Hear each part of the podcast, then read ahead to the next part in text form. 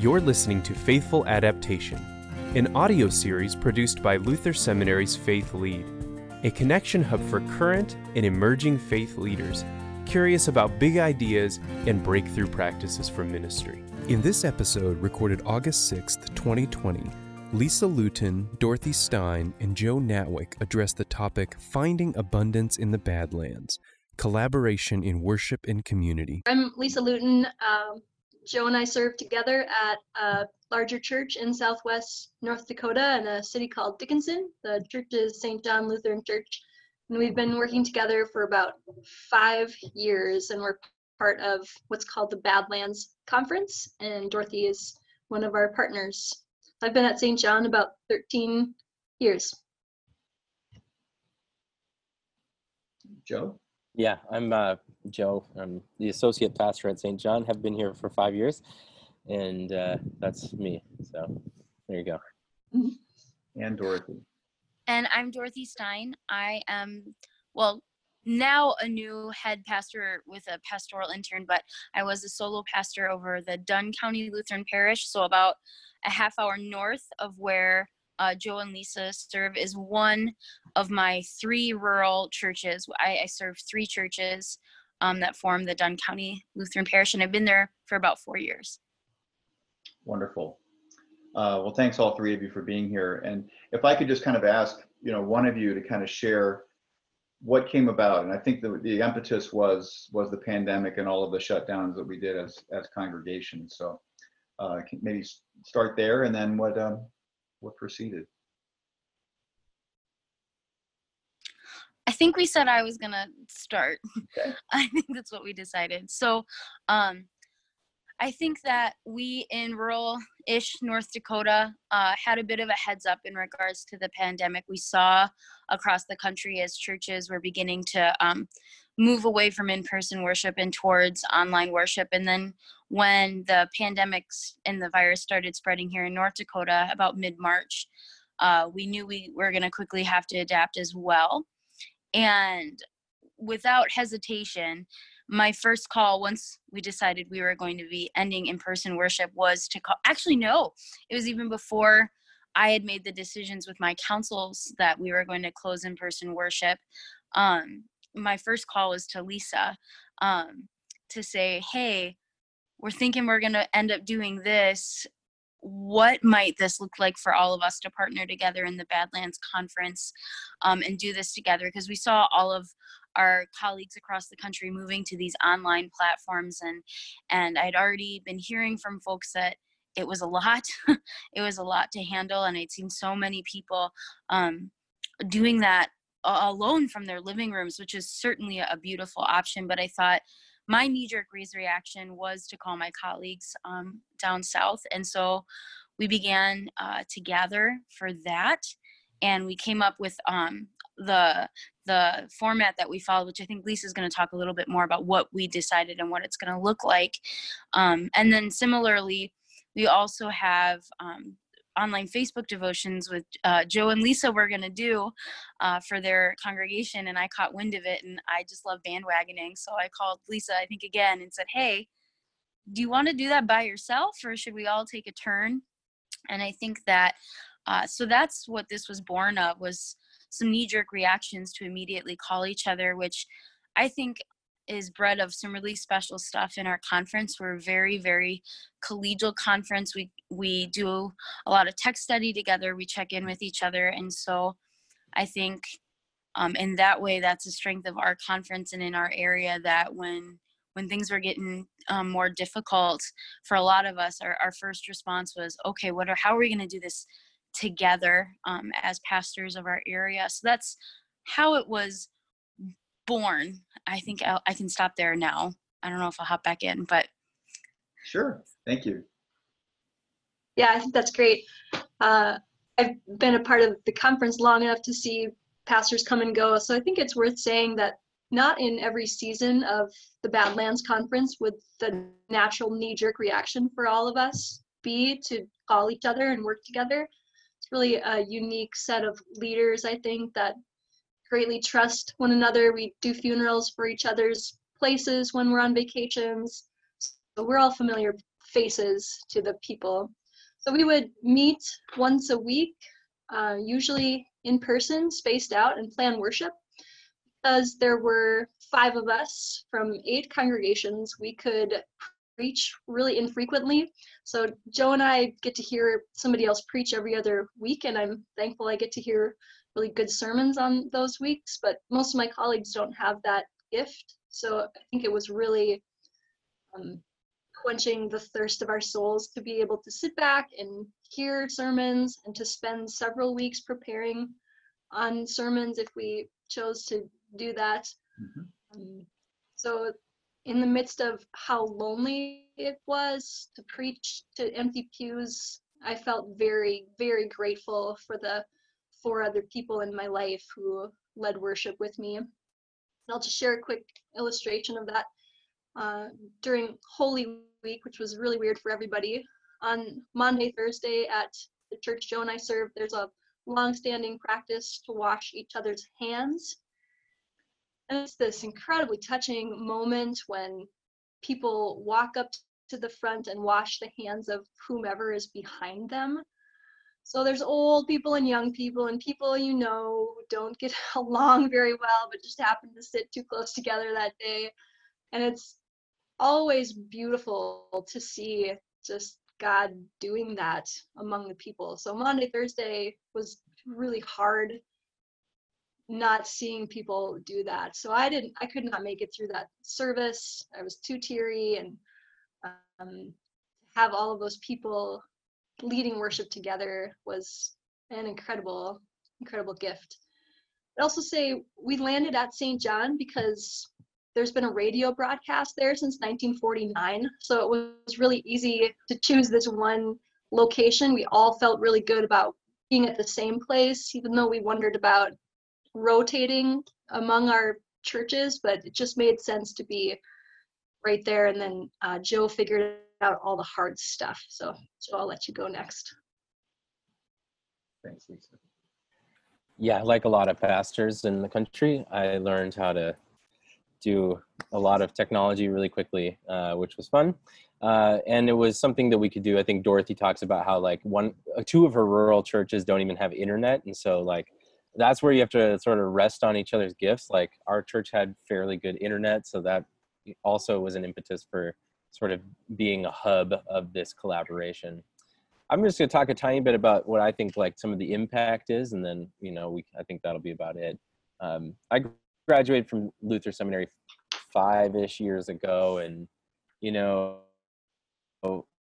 in ten years we've really seen a lot of shift in the ELCA, a, a downward decline of numbers of all the sort of stats that we follow can be fairly depressing and our time in seminary can sometimes be very terrifying because you're sort of going out into the church knowing that you're going to have to be an innovator uh, which is not always the easiest sort of work what I really, really loved about this experience, besides the things that uh, Dorothy and Lisa have already talked about, is just the the sort of theological vision of abundance that I think we encountered. I think on a day-to-day basis, we don't really encounter that. You sort of see the same people in worship, and maybe over the years you see a little bit less as people die off. Um, but in this collaboration, it was sort of like uh, this really amazing coming together of, of all of our churches into this like one thing that we were doing.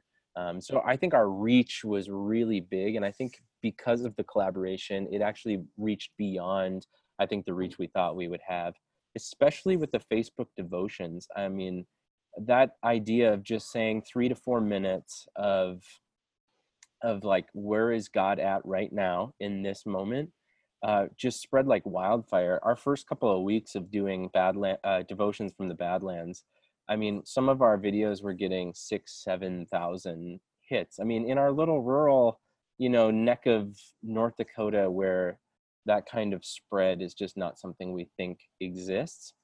So in that way, I, you know, I think as we are going forward into the future of the ELCA, into the future of what it means to be church, uh, I think the blurred boundaries between our physical buildings, I think that work of blurring those boundaries is going to be really important. We're all sort of on the same team. And I think it is like high time we all start acting like we're on the same team, that we're all out here in the business of changing people's lives with the message of Jesus Christ and the grace and freedom that God gives to us each day. And so, uh, as those boundaries between our physical properties blur, I just think the effectiveness of our ministry and our message is going to be uh, really ramped up. So, that's sort of my takeaway from this experience together. Beautiful. Yeah. And I think that was kind of the abundance in the community, kind of the, that, that didn't, it didn't start with this. It actually sounded like the ground was prepared and you had leaders that were you know, used to collaborating well together. Uh, and I wonder if I could, how does that happen, Lisa? What, you know, I, I could see some natural um, defenses or just some challenges with collaborating at this level where, you know, people may be putting their identity as a congregation at risk and that sort of thing. But did you, did you encounter any kind of resistance or challenges in doing this? Or if not, then what do you, to what you attribute that? Well, part of that, um, it's a really important question, I think, and I'd love to hear Dorothy talk about it too. This area of the state is really more Catholic, so we don't have Lutherans everywhere. We have Lutherans spread out, but I think that's part of the lack of competitiveness. We really do need to stick together, but that doesn't remove the silos that often exist um, but maybe Dorothy can get to that. So I think um, that's one of the uh, gifts of of um, rural ministry happening in a parish, which certainly sometimes has its downfalls and its challenges too. But one of the good things about um, a, a, parish that's worked to be healthy in and among itself is that it's a group of people um, of three different churches that is already used to sharing leadership and mm. having a shared identity. So I think in that way, while my rural churches did not have internet, so we weren't poised for this. In other ways, rural congregations were really ready for this because they're already used to sharing a pastor amongst themselves and sharing themselves in that way. And um, we've had some significant um, instances in, in my congregations where they've had to share ministry. And so um, I think in that way, rural churches actually were really ready for this.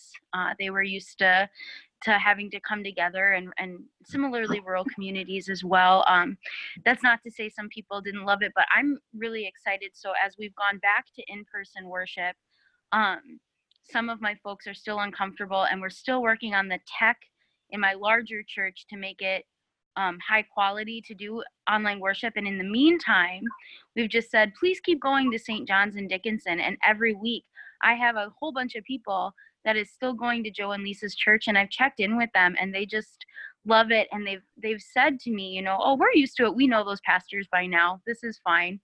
So, um, I guess sort of that's something I think that the rural church was was ready for in a lot of different ways that that helped keeping them from panicking about their own individual identities. Yeah, thanks for that. That's great. Any other, Joe or Lisa, would you add anything to that about kind of overcoming those risks? Yeah, you know, I think there's always some risk when you have rural and city. You know, there can always be something there between the rural and the city, or between like the the big church and then smaller churches. But you know, I just don't think we saw a lot of that. And um, like I think Dorothy's saying, I think I, I think there's also a sense out here that you know in all aspects of life we sort of work together and so it would make sense that our pastors would also work together to make it happen uh, our radio broadcast it actually reaches all of the areas that these pastors serve um, so in some ways like i know from many anecdotes that like a lot of the worshipers in some of these rural places will even just tune in to us as they're driving to their congregations. I just think, you know, for me, the the idea that like our pastors wouldn't be sort of alone, not just in this moment, but in future moments, but that we recognize that like this is our shared work, uh, and that the people would recognize that this is our shared work.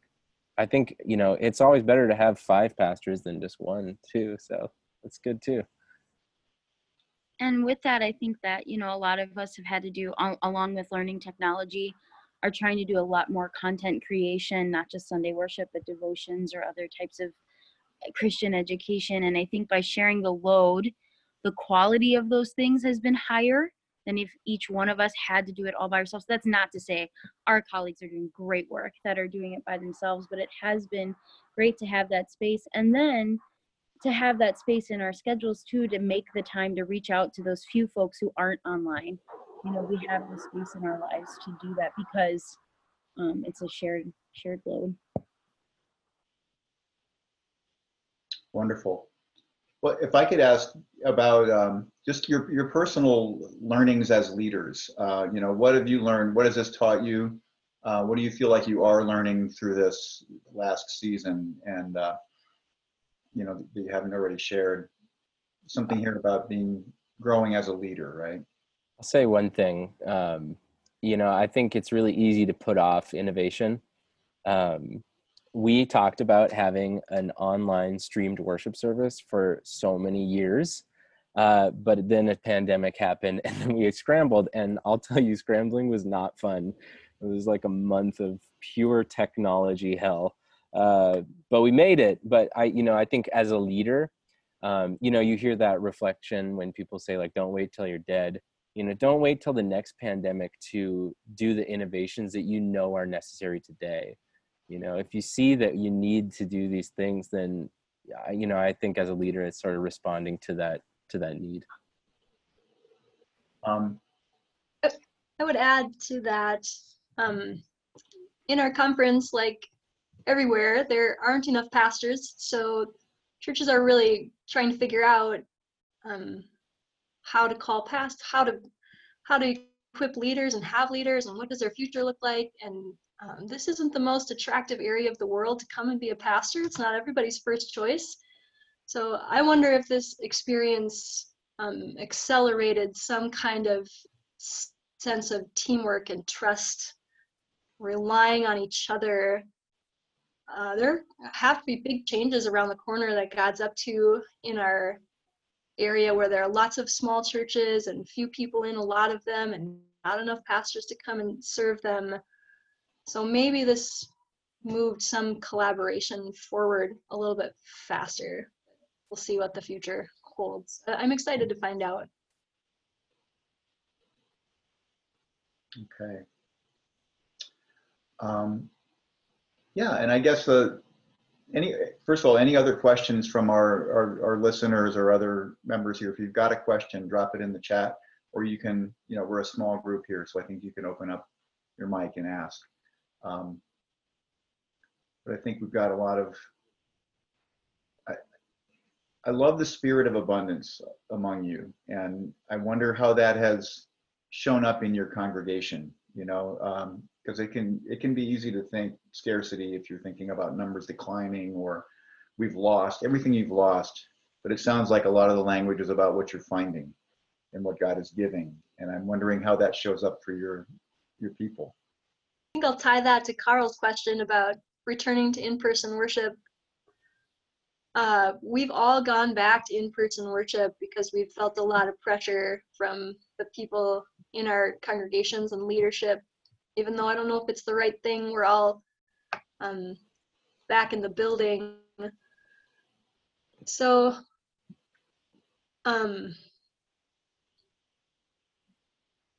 is there abundance in knowing that if things change quickly, if numbers go on the rise, we know what our plan is.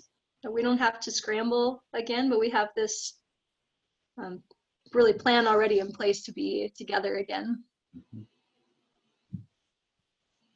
Yeah, those six six thousand people that are watching your devotional, the Badlands devotion, you know, start showing up. Yeah. Wouldn't that be? Right. Yeah. I think to answer both your questions also, um, just briefly, the the hybrid question.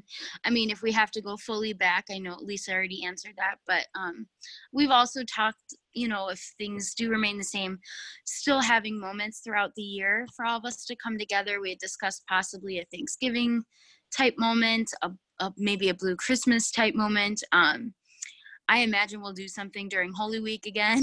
um, so I, I think you know we plan on continuing in various ways and it depends how the year unfolds how much so um Uh, and as far as abundance, you know, you'd asked about silos and and churches kind of getting jealous of each other. But when we came back to in person and I got to visit with my folks, uh, we're a half hour from where Joe and Lisa are, and they had so much fun, apparently, visiting with their family or friends or whoever people in the grocery store they ran into in Dickinson, the big sound, bigger town where Joe and Lisa are. And suddenly their family members knew who I was or who Pastor Mike was. And so they enjoyed being able to to share that. So that's a place where I saw abundance and I go to Dickinson and some people call me the strawberry pastor because of my first devotion and um my people are excited about that. They could very easily have not been excited about that and had fearfulness, but um that's just not how they responded. All right. All right. Awesome. Okay, I think, um, thank you so much. Thank you for what what you're doing. You're participating, what God is doing in the, you know, in your conference. It sounds like there is a lot of community, beautiful community, and it's, you know, showing up in your people and in your work. Thanks for listening to Faithful Adaptation, an audio series from Luther Seminary. Stay up to date on our Faith Lead conversations and see upcoming guests in the series. Join the Faith Lead Learning Laboratory the social network for Christian leaders to connect and share at faithlead.mn.co. Thanks for joining us.